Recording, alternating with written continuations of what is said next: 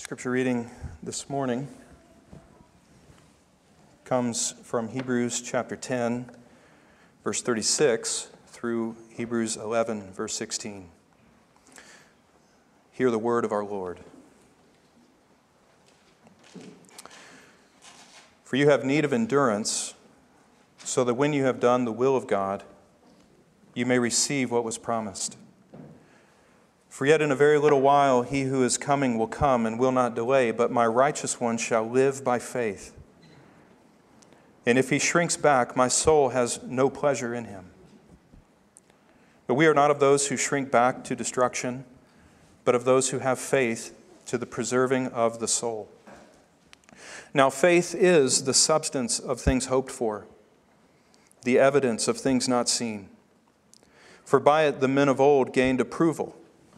By faith, we understand that the worlds were prepared by the Word of God, so that what is seen was not made out of things which are visible. By faith, Abel offered to God a better sacrifice than Cain, through which he obtained the testimony that he was righteous, God testifying about his gifts. And through faith, though he is dead, he still speaks. By faith, Enoch was taken up so that he should not see death, and he was not found because God took him up, for he obtained the witness that before his being taken up, he was pleasing to God. And without faith, it is impossible to please him, for he who comes to God must believe that he is, and that he is a rewarder of those who seek him.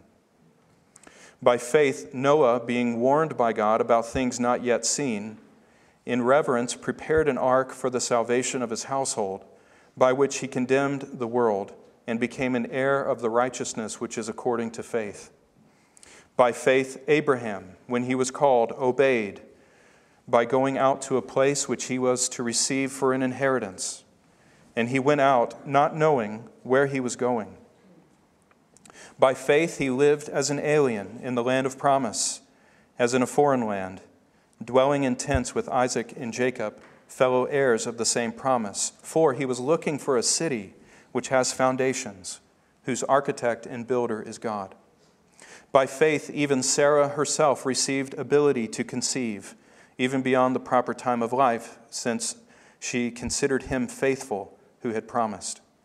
Therefore, also, there was born of one man, and him as good as dead, as many descendants as the stars of the heaven in number, and innumerable as the sand which is by the seashore.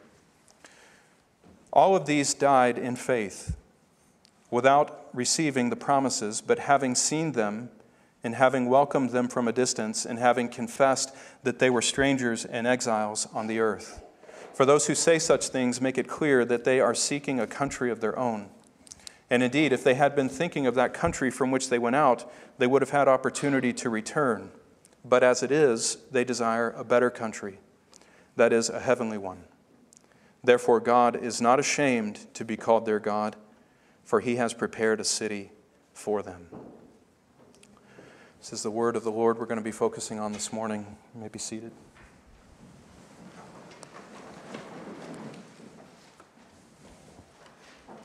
I'm not alone in uh, saying that my family's been through a lot this week, and many of your families have been through a lot this week, and uh, many of us are just tired. You join me in that? You're just tired? Yeah. Um, thank you, James, uh, for adding that first song to the set, as well as my soul. Uh, Joel, really appreciate you being flexible with that. I just felt that we needed to sing that as a church this morning. That uh, it. It doesn't matter what we're going through or what's happened this last week. Um, no matter what, it's well with our souls. And um, knowing that we are secure in Christ, He is, he is the everything that secures our life with God, both in time and in eternity. And there's nothing that's going to disrupt that. And so we can say, uh, when it's all going easy and when life seems to be throwing tumultuous waves our way, no matter what, because we're in Christ, we can say it's well. it's well. So, in light of that, would you pray with me this morning and ask for God's blessing on our time? Father, we, uh, we do feel tired, and some of us do. Lord, I'm so thankful that there are others among us who are not. And um, others among us who are so clearly filled with joy and a sense of your nearness with them, Lord, that that encourages us to know that, that you're still with us, Lord. And through them, you're ministering to the needy, downcast, the weary. Lord, I, I love the wisdom that's manifested in the way that you've put your body together. And uh, even as it's manifested here in Oak Ridge Community Church, I thank you, Lord, that you provide all that we need from your word, by your spirit, and through the ministry of one another. You provide all that we need to live a life that is worthy of the calling we've received in Christ. So, Lord, I pray that this morning you would equip us, you would minister to us, both from your word and singing in prayer and through the ministry of one another, Lord, that you would minister to our souls the grace of Christ. Strengthen us, Lord, to walk in holiness. Strengthen us to walk in godly fear. Lord, to, to live by faith, believing in your promises, and more than that, believing that you are faithful and you will keep your promises. Lord, unfold that mystery for us this morning. I don't trust in myself or to be a blessing to your people, but I do trust in you to bless them with your word. And, and so I ask that you would do that this morning, Lord, not for our sake, but for the sake of your beloved Son, for the glory of Jesus Christ. Let your word come with power upon our hearts, Lord, and renew our minds this morning so that we might offer to you a living and holy sacrifice with all of our lives. Lord, minister to those who are not with us, those who are at home for various reasons. Lord, minister to those who have lost loved ones. in all things. Lord, give us a, a holy sense of your sufficiency. That no matter what, you are enough for us. Lord Jesus, nourish us this morning. Be with us, we pray, in your name and for your sake. Amen. Amen. Amen.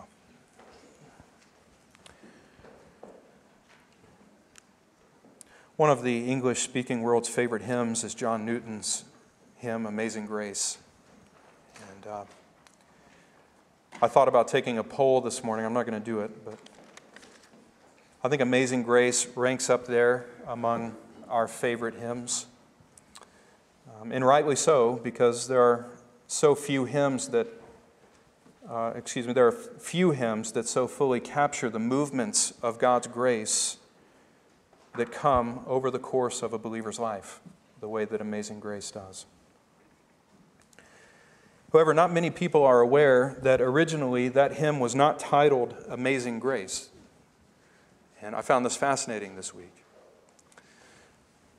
Originally, when Newton penned those words, he titled that hymn Faith's Review and Expectation. Faith's Review and Expectation. Now, granted, amazing grace definitely flows more easily, right? But I think changing the title changes the focus in our hearts when we're actually singing that song. If I'd asked you before, what is Amazing Grace really all about? I don't know how many of you would have answered, well, it's about faith's review and faith's expectation. I think what you would have said is it's about how amazing the grace of God is, right? Now, I think it's insightful to, to note that because what that shows us is that even though this song does exalt the beauty and the hope of God's grace at work in the believer's life, Newton's focus was not primarily on God's grace, but on the faith that enabled him to see just how amazing God's grace is. It's faith's review as he looks back on the way that God's grace has worked in his life. It's faith's expectation as he looks forward to what he is looking forward to because of Jesus Christ. It was faith that enabled him to both comprehend and hope in those realities. So you can pick this up just in verse 1. You know, amazing grace, how sweet the sound that saved a wretch like me. I once was what? Lost but now I'm, I was, but now I, yeah. Isn't that the essence of what we were talking about last week in Hebrews chapter 11, verse 1? What is faith? Faith is the substance of things hoped for, it's the evidence of things not seen. It's not merely a decision that we made to jump out of the line, go into hell, and get into the line, go into heaven. It's not merely a choice deciding that we're going to choose this religion over all the other religious options in the world. Faith is actually, in its essence, an awakening in the soul of a person. It is an enlightenment of the Holy Spirit causing us to see things that otherwise we would not be able to see. Just like Newton, we would be lost if God did not illumine our path and show us the way to be found. We would be blind in our sin if God didn't awaken us and give us eyes to see and ears to hear the truth of Jesus Christ. You know that, right? Amen? Just like Newton, we, we, we confess too that I was blind once, but by the grace of God giving me faith, I now see. I love that because what Newton is picking up on there is the confession of the blind man in John 9. You guys remember that? Jesus heals this blind man, and the Pharisees are questioning him, saying, How did this happen? And, and there's no way Jesus could have done this. And the man says, Well, listen, I don't, whatever you think about Jesus, here's, here's what I do know about what he did. I once was blind, but, but now I see, right? Newton says that's exactly what happened to me when the grace of God saved me. He gave me faith so that I could see. Now, that is in line, as I just mentioned, with what we saw last week. Faith is a gift of God's grace that, in essence, takes the substance of the things we are hoping for in Christ. That is, it takes the promise of forgiveness, it takes the guarantee of cleansing, it takes the hope of righteousness being granted to us and imputed to us through our Lord Jesus Christ. It takes the hope of eternal glory with God the Father through our Lord Jesus Christ. It takes His intercessory power and applies all of those great things that we are hoping for to our lives right now in the present so that even though we're not seeing the full realities of those promises, the things we're hoping for, there is still something of the substance that we are experiencing right now in the present. That's what faith is. It is, as it goes on to say, faith is the blessing of the Holy Spirit ministering the evidence of the things we don't yet see, taking evidence of those things and ministering them to our hearts so that we now see the things we're hoping for as though they were real and present right now, even though we're still waiting for them. That is the essence of faith. It's not a mere decision, it is a supernatural, regenerative awakening to things that God has promised to those who hope in the Lord Jesus Christ. Now, I get excited about that. Right? I get excited about that for a number of reasons. One, because I know that's happened in my life. You know, I, I was awakened by God to see things in Jesus Christ. I grew up in the church. I grew up hearing the gospel, but I never saw the glory of the gospel. Right? I grew up hearing about Jesus, this man who died on the cross for my sins. I knew that it was for sin that he died. I knew that he had risen from the dead. I knew that he had ascended into heaven. I knew that he was coming back one day to reign and to usher in a new heaven and a new earth, and it will be a place where righteousness dwells. I knew all of that, but I didn't actually see it until the Lord God gave me faith to see it.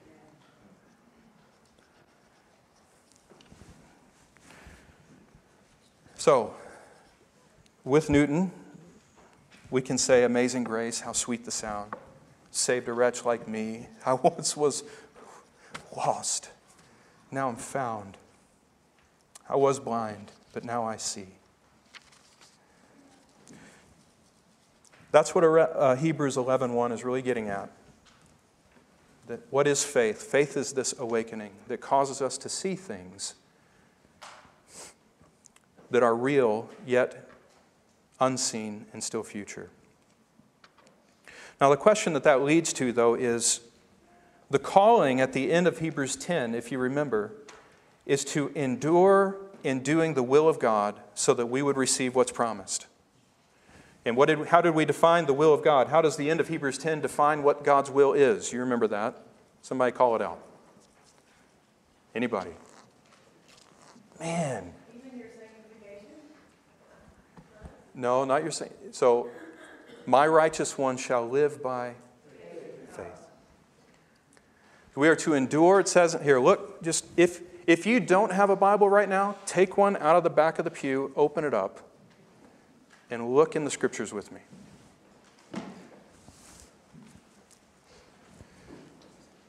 Look with me at Hebrews 10. I'll just run through this briefly so that we can set the stage for what we're going to look at today. We better do this quick, huh? Verse 34, it says, Of these people you showed sympathy, these believers, you showed sympathy to prisoners and accepted joyfully the seizure of your property, knowing that you have for yourselves a better possession and an abiding one. Therefore, do not throw away your confidence, which has a great reward. So, here we're talking about a reward that God is promising to give to those who have confidence, those who have faith. Verse 36 For you have need of endurance, so that when you have done the will of God, you may receive what is promised. So there's a promise that God has made to us. And if we do the will of God, we will receive what He has promised. That's what that text says, right? If you disagree with me, don't tell me now. Wait till after service. We can talk about it. God has made a promise, and He has promised to fulfill that promise to those who do His will. But how do we understand what it means to do God's will? That's where verses 37 and 38 come in. So, when we've done the will of God, we may receive what is promised, for yet in a very little while he who is coming will come and will not delay, but my righteous one shall live by faith. So, what is God's will for us? What is this will that we are to endure in doing? What are we supposed to fulfill as we live this life for the glory of God? We are to fulfill a life of faith, a life that is holding on to the Lord God in faith. Now, I didn't pick this up. Verse 37 Yet in a little while the coming one will come. Who's that talking about? That's talking about the Lord Jesus Christ, right? And when he comes, what's he going to bring with him? The fullness of everything God has promised and guaranteed and secured for us in Him. It's all coming one day. All of it. The world will be made new. The sky will be rolled back as a scroll. Jesus Christ will split that sky and he will come to deliver his people and judge the world in righteousness. All the fullness is going to come one day.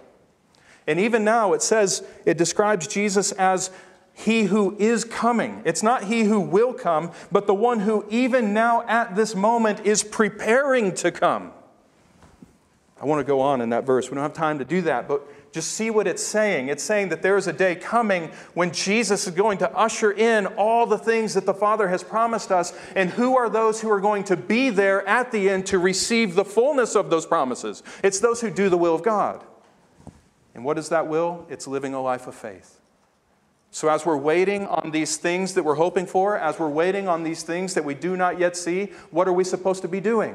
We're supposed to be living a life of faith. Now, that sets the stage for what we want to talk about today. I know that was a long introduction. But what that leads to is the question what does it look like to live a life of faith? We hear the call. We are to live a life of faith for the glory of God. We see how faith is defined in verse 1. But what does it actually look like, tangibly, to live a life that is expressing true faith in God? Well, that's where the rest of Hebrews chapter 11 is coming in. So in verse 1, we have the definition of faith. Verse 2, we have the importance of that reality being made known to us. And then from verse 3 on through the rest of the chapter, what you have is one example after another explaining to us what a life of faith actually looks like. And it's not speculative, it's not guesswork that we see in Hebrews 11. It is the writer of Hebrews actually pointing back to the scriptures and the accounts of believers who have gone before us and saying, This is what it looks like to live a life of faith. These people lived a life of faith and they obtained the testimony from God that they were righteous. They received the reward that God had promised them. This is what it looks like to emulate them. This is what it looks like to follow in their footsteps. So that's the essence of what we're getting at here in the rest of Hebrews chapter 11. So, today, what I want to do, I want to look at two things from Hebrews 11. We'll see if we get to the second. But first of all, we're going to look at some of the examples of what it looks like to live by faith, some of the examples listed here. And then, secondly, we're going to look at the reward of living by faith. So, examples of living by faith, the reward of living by faith. First of all, look with me in verse 3. What does it mean to live a life of faith? Well, the writer of Hebrews starts in verse 3 by telling us that living by faith begins with having a right understanding of reality. Living a life of faith begins by having a right understanding of reality. Verse 3, it says, By faith we understand that the worlds were prepared by the Word of God, so that what is seen was not made out of things that are visible. Now, this is probably the most fundamental part of what it means to live a life of faith. Now, I'm not saying that the gospel is excluded here, that the, the actual work of Jesus Christ is, is not involved. That's not what I mean by saying this is the most fundamental part of what it means to live by faith. All of that is being assumed. We are hoping in the Lord Jesus Christ. We are believing in his death, burial, resurrection for us. We are, we are currently, even right now, confident in his ascension and his second coming. We are waiting eagerly for it. All that is being assumed here. But foundationally, what we're talking about when we're, when we're dealing with actually living out that faith in the Lord Jesus Christ in our day to day, moment to moment lives, we are talking about the reality that's being highlighted here in verse 3. That fundamentally, living a life of faith means that you have been awakened to the fact that there is only one ultimate reality in the entire universe, and that is God and there is nothing that can rival him. Ultimate reality is not defined by me. And ultimate reality is not defined by my life. Ultimate reality is not defined by my job. It's not defined by my boss. It's not defined by the government. As much as our government would like to define all of reality for us, the government does not define what is real and what is not real. My own suffering in life does not define reality. Illness in my life does not tell me what is real and what is not real. Pain and persecution and opposition that we face in this world does not define the reality that we live in, even if we're experiencing it. Worldly accolades Worldly wisdom and the approval and acceptance of other people is not definitional of reality. We live in a world that was created by God. As it says here, it was ordered, it was created by the Word of God. That means every aspect of it was spoken forth from the mouth of God according to His intention. Okay? So it's God's creation, it is upheld by God, and we live in a world that is defined by God. Now, practically, why is that important? Well, for a few reasons. One, it means that we don't define reality for ourselves, and nothing in this world defines ultimate reality for us. We live in God's reality. He is the one who made it, and He is the one who defines it. Now, that means, practically, that means that our understanding of what is real in this world and what is not real is not limited to our finite, fallen, human, imperfect perspective. Why is that important for living a life of faith? Don't you know why that's important when you feel trial and pain and loss and suffering and difficulty and failure?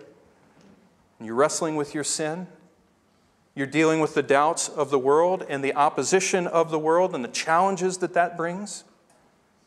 Don't you understand how important it is in those moments when you are being challenged in your faith to stand firm and you are finding it difficult to do so? Don't you find it important and even comforting to remember that ultimate reality is not defined by anything that I'm experiencing right now or by anything that the world is expecting of me? Ultimate reality is defined by God and therefore I should be living my life in light of that ultimate reality and not anything lesser. You follow me there? For the most part? Our standard by which we measure what is real and not real, what is important and not important, is never anything that is derived from this creation. It is derived by God or from God and His Word. Now, that's one reason because it is God's world, it defines ultimate reality for us. Secondly, understanding, having this right perspective of reality is important because it shows us that God is sovereign over all and all are accountable to Him. You know, Jesus said in John 16, verse 8, that one of the first realities that the Holy Spirit awakens our hearts to is the fact that God is our Creator, and one day we will have to stand before our Creator for judgment. That's what it says here. When He comes, Jesus referring to the Holy Spirit, He will convict the world concerning sin and righteousness and judgment. So, when the Holy Spirit comes into our hearts, one of the first things that He does is He awakens us to the reality that judgment is coming and we will have to give an account to our God. As it says in Hebrews 4:13, there, there are no creatures that are hidden from his sight, but all things are open and laid bare before the eyes of him with whom we have to do. In other words, the day is coming when all the facade will be removed, not only from this world, but from our lives. All the masks will be ripped off one day. And we will be left totally exposed and utterly defenseless in the presence of our Creator if we are not hidden within our defender, who is the Lord Jesus. Now, being gripped by that reality is one of the first evidences that indicates that we truly have come to possess saving faith if you are actually gripped by the reality that God is sovereign and you are not and nothing else is, that is going to empower you to live a life of faith when there are other competing lesser sovereigns vying for your allegiance. God is ultimate, guys. It is His world. He spoke it according to His design and for His purpose. It's His world in which we live.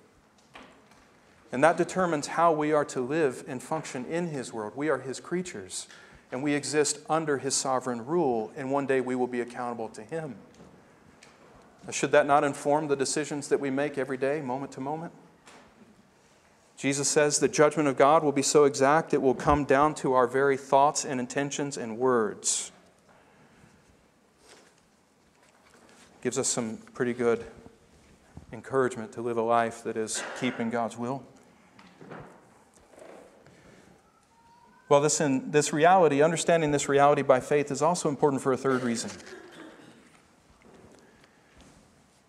Knowing that God created the world and that ultimately we live in His reality is important because it means that no matter what it costs, there is only one reality that is worth living for, and that is God and the kingdom of God. And everything else one day will pass away. Hebrews 12 27 tells us that the day is coming when all things in God's creation are going to be shaken. That's a, that's a that's a shaking that is destructive. You understand that? Right? It is God speaking to the foundations that the world is resting upon in order to cause those foundations to crumble and show them how empty and vapid they really are. There's a day coming. Right now, the Lord is biding sinners in his patience, but that patience is going to run out. And the day is going to come when the world and what it actually is will be laid bare for all to see. And the only one who will be exalted in that day is God Almighty. Right? Amen? Amen. Now, if you believe in that, and you truly understand that there is nothing in this world that's ever going to be lasting if it is not built upon the foundation of God and God alone, how will that impact the way you live your life? Will it not cause you to call or to count the cost of following Jesus as being worthy of that cost? It says in verse 28 so that that day when God comes to speak and shake all things in this world, it is unto this end, so that the things which cannot be shaken will remain. There's a great day of humbling that's coming upon the world, guys.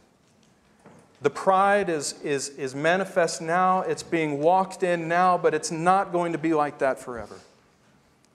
And if we're going to live lives of faith, we need to be living our lives in light of the things that will not be shaken on that final day. We need to be living our lives in light of God's reign and God's rule. We need to be living our lives in light of the one who sits upon the throne of grace, the Lord Jesus Christ. We need to be living our lives in light of the Holy Spirit's work in enlightening us to see what is true and what is real and what's coming even in a context in which we find it difficult to see it. The day's coming when the facade will be torn away, the mask will be ripped off, and the kingdom which cannot be shaken will be made known to all. And so, living a life of faith means that we've come to understand that nothing in this world is eternal, and therefore, nothing that happens to us in this world is eternal. God is ultimate, God is eternal, and with Him we can endure through anything. So faith begins with this fundamental shift in our understanding of reality that takes our focus from the things that are temporal and thrust our attention upon the things that are eternal. Now, that's one example of what it means to live a life of faith. We have a few more. In verse 4, we have the example of Abel. And the main point of what verse 4 is saying about Abel is that faith enables us to offer acceptable worship to God. So, faith not only enables us to understand reality in God's world, but it also enables us to offer acceptable worship to God. You see in verse 4 by faith, Abel offered to God a better sacrifice than Cain, through which he obtained the testimony that he was righteous, God testifying about his gifts, and through faith, though he is dead, he still speaks. Now, this verse answers that age old question why was Abel's sacrifice acceptable to God and Cain's wasn't? Any of you ever tried to answer that question or heard someone answer that question? What's the most common answer people give to why God accepted Abel's sacrifice and did not accept Cain's? Blood. The blood. That's right. That is the most common answer as to why Abel's was accepted and Cain's wasn't. But you know, that's not what this verse says. It wasn't because Abel brought a blood sacrifice to God and Cain didn't. That's not why Abel was acceptable to God and Cain wasn't. What made Abel's expression of worship acceptable to God and Cain's not acceptable to God was the motivation behind bringing those offerings. It was, it was that Cain did not have faith when he brought his offering to God, but Abel did have faith. And by that faith, he offered, offered worship that was acceptable. Hebrews 11:4 tells us Abel's sacrifice was accepted by God because it was an exercise of faith. It wasn't accepted because it was perfect worship, but it was acceptable to God because it rose from a heartfelt conviction of the reality of God, his creator, and the worthiness of God to receive the best that he had to give. That's why Abel's sacrifice was acceptable. In other words, his sacrifice was, of worship was simply the outward expression of a heart that had come to love and trust in God. Therefore, it says that he obtained a testimony that he was righteous, God testifying about his gift, it says. Cain didn't have that kind of faith. In fact, if you read the account, it seems more like Cain just kind of threw something together to offer up to the Lord. It was, it was almost as if his worship unto God was an afterthought. It was just the leftovers that he was bringing to the Lord. That's not an expression of true faith. When you've been awakened by God to sense His glory and His worthiness and His majesty and the love of God that He's shown us in Christ, when you have been awakened to see those things, you're not left giving God your leftovers. You don't ever think that it's adequate just to give God whatever you can give after you've spent yourself on the things of the world. No, faith causes you to give God your best to say, Lord, you are worthy of everything I have to give, and I want to give it. That's the kind of worship that is acceptable to God, not these half hearted leftovers. Now, if, okay, we can say amen to that, but if you and I are honest with ourselves, we know that very often we come into this room and we give God half hearted leftovers for our worship, do we not? It's not right, guys. That's not the kind of worship that God delights in. God does not delight in you simply being here in a pew. You understand that? He doesn't delight in us simply singing songs, no matter what kind of songs they are. And I'll, I'll, go further. He doesn't just delight in us seeking to do the things that are good and right, that we know to be right. No, God's not after exactly what we're doing in the he's not primarily looking at our actions of our hands, he's looking at the motivation that's underneath those actions. Right? Is our motivation pure in doing these things? Have we been awakened to see the reality of God so much so that we are now giving all of our lives as a genuine expression of worship unto Him? That's how we live a life by faith. It's like what it says in in Psalm 63 3. It says, By faith we've come to understand the truth that the steadfast love of the Lord is better than life.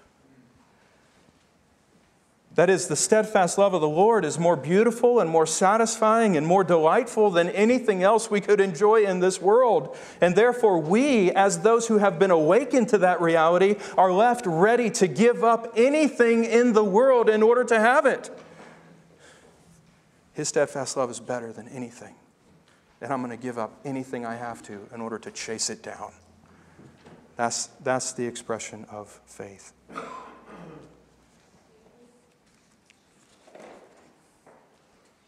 Well, uh, to keep moving. Faith is not only what enables us to understand reality, to think about the world properly, and it not only enables us to offer God the kind of worship that He is pleased in, but faith is also the means by which we live a life of genuine fellowship with God. You see this in verses 5 through 6, where the writer of Hebrews is talking about Enoch. It says in verse 5 that by faith Enoch was taken up so that he would not see death, and he was not found because God took him up. For he obtained the witness that before his being taken up, he was pleasing to God. Now, as I said, faith here, the, the main point that's being communicated is that it was by faith that Enoch was enabled to walk with God day to day, moment by moment.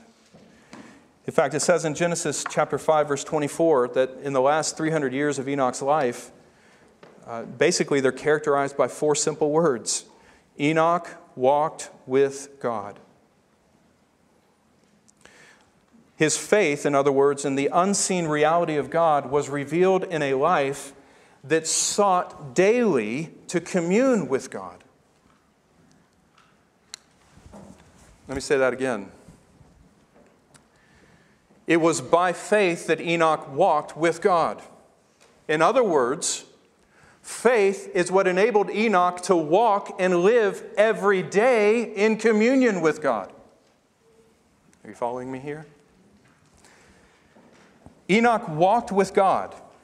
That's not just speaking about a, a one time event, and that's not just calling, or that's not just saying that Enoch walked in the ways of God, but rather he spent his life walking in an experience of the grace of communion and fellowship with God. And this text tells us that the way that he did that, the way that he knew his God on a day to day level, was through faith, by using faith. So his faith in the reality of God and in the truthfulness of God and in the nearness of God reached down to every moment of his day to day life. And that kind of life, that's, that life that's filled with faith and focused on God, was so pleasing to our Lord. What was the reward that Enoch received?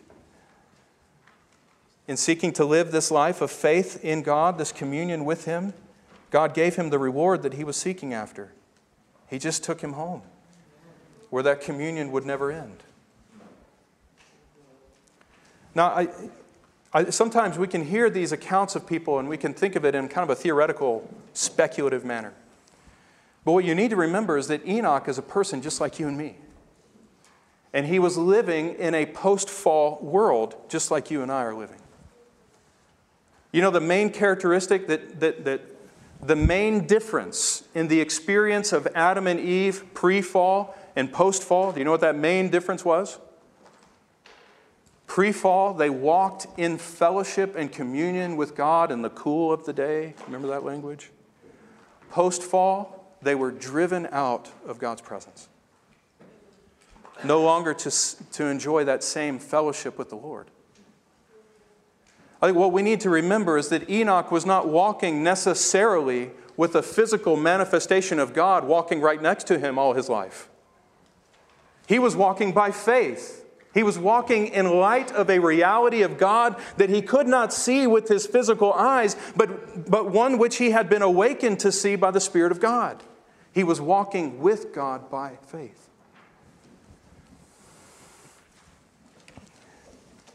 I wonder if we have been awakened to the reality of God's presence the way that Enoch was? Do we know Him? Do we know God to be the ultimate reality in this world? And then do we act in faith upon that truth, seeking after Him all the more? That's what verse 6 in Hebrews 11 tells us is the only kind of life that is pleasing to the Lord.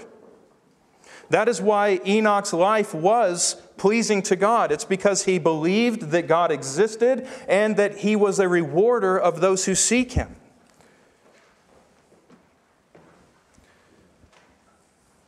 I think it's important to keep in mind that what Enoch was doing when he was seeking after communion with God every day is that he was declaring all the other pursuits of his daily life to be unworthy of his attention and his focus. He had set his heart and his mind on things above where God was, and he was seeking to have it in its fullness. And so God gave him the reward he longed for. He ushered him into the eternal day where that fellowship with God that he craved and sought after would never end and never be broken. He did so by faith. Now, our homegoing to be with the Lord may not be so pleasurable as Enoch's was. We may not be translated out of this world into the eternal day as he was, I remember what Pastor Jim used to say about dying. He said, I'm not afraid to die, but I'm not looking forward to the process, right? Our homegoing may not be as pleasurable as Enoch's, but the kind of life that God has called believers to live as we wait for Christ to come is not any different than the kind of life Enoch lived thousands of years ago. A life of true faith that seeks and pursues and chases down a daily, hourly, moment by moment communion with God through our Lord Jesus Christ. And if you think I'm just drawing an unnecessary connection there between Enoch and ourselves, pay attention to Galatians 5:25 where it calls those who have been made alive by the Spirit to walk by the Spirit. That is to keep in step with the Spirit.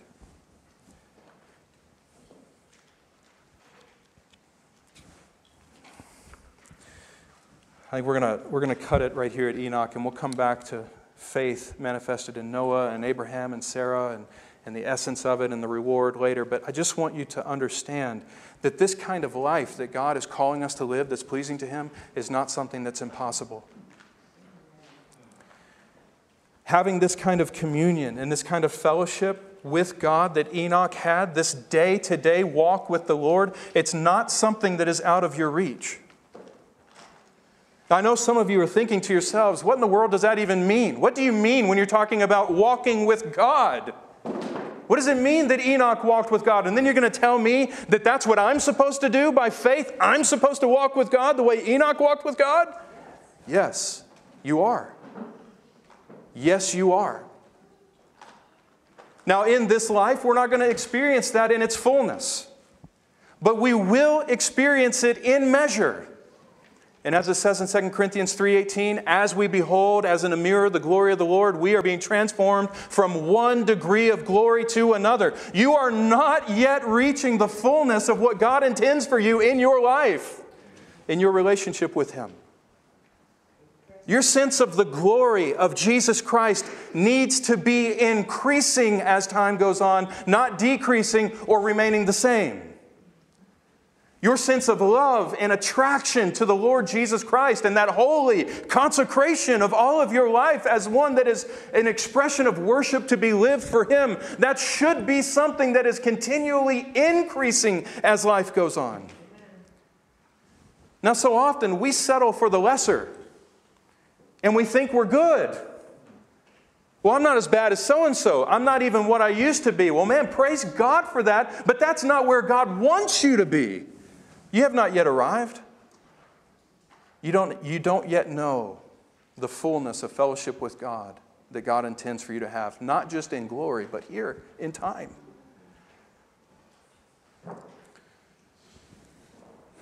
We have the example of Enoch in Scripture to encourage our hearts in the reality that it is possible for you and me to walk in this kind of fellowship with God. And how are we going to do that? Well, the same way Enoch did it. We're going to do that by faith. And as we walk in a life of faith and this awakened sense of realities that are not yet seen, as we live that out in our day to day lives, we will find ourselves walking with God. I think that if we think, if we view the Christian life as anything below that, what we are really doing is, is diminishing or downplaying the redemptive work that Jesus Christ has accomplished for us. There is no one who lived in this world with a sense of the presence of Almighty God the way that Jesus did. What it tells us in Hebrews chapter 2 is that Jesus did that not just for himself, but he did that for us. Jesus came as a man so that he might bring other sons and daughters with him to glory. That glory begins to be known and experienced by us by the ministry of the Holy Spirit in our hearts. So, this kind of fellowship with God is possible because Jesus became a man like us and brought that fellowship down to us. Jesus died for our sins so that all the hindrances of our fellowship with God would be dealt with. There's nothing left there's nothing that remains except to believe in the realities of the gospel of Jesus Christ, to fix our eyes on Jesus, and to pursue a deeper walk with the Lord. Uh, I didn't want to end there, but we're going to end there. And um, I guess, as just in closing, I, I hope that, that you will take what we've looked at here home with you when you leave this building and begin to wrestle with these realities of the true nature of saving faith. What does it mean to live a life of faith unto God? It means that you live your life in the light of a reality where God is ultimate and man is not. It means that you live your life as an expression of consecrated worship unto the Lord out of a heart that loves God and seeks to draw near to Him and give Him your best. It means that you live your life in effort to seek the face of God and have communion with Him. That is the kind of life of faith that God wants us to live, and that's the kind of life that He will bless. So may the Lord give us grace to seek that out in the coming week. Would you pray with me?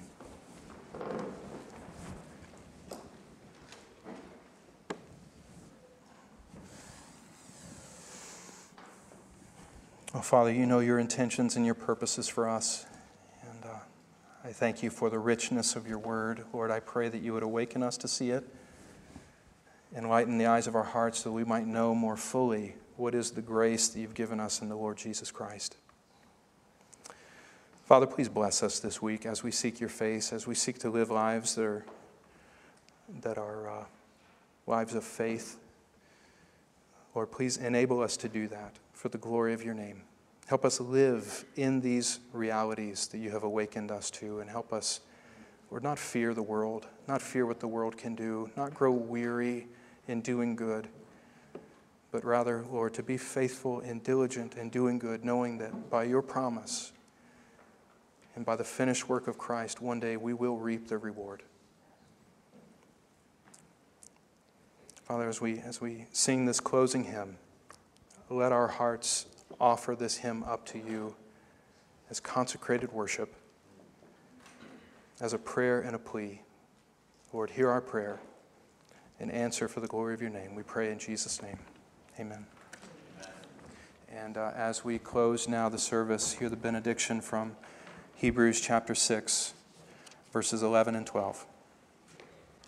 And we desire that each one of you show the same diligence so as to realize the full assurance of hope until the end, so that you will not be sluggish, but imitators of those who through faith and patience inherit the promises. Through faith and patience, we inherit the promises. May the Lord give us grace to live lives of faith and patience for his glory. Amen. Amen. Amen.